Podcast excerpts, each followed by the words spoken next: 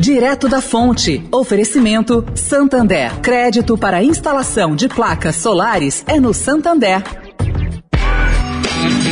Direto da Fonte. Com Sônia Rassi.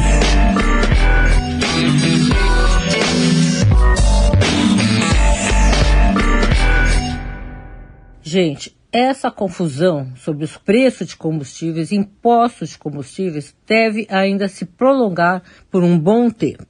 Ontem não foi bem recebida pelo Senado a PEC de combustíveis apresentadas pelo deputado carioca do PP, Cristino Áurea.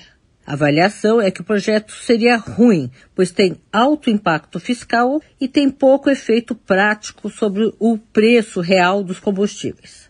Pelo que disseram ontem algumas consultorias especializadas, a proposta que parece ter mais chance de avançar é o projeto de lei complementar aprovado pela Câmara e que está sob análise do Senado, o PLP 11, mas com ajustes.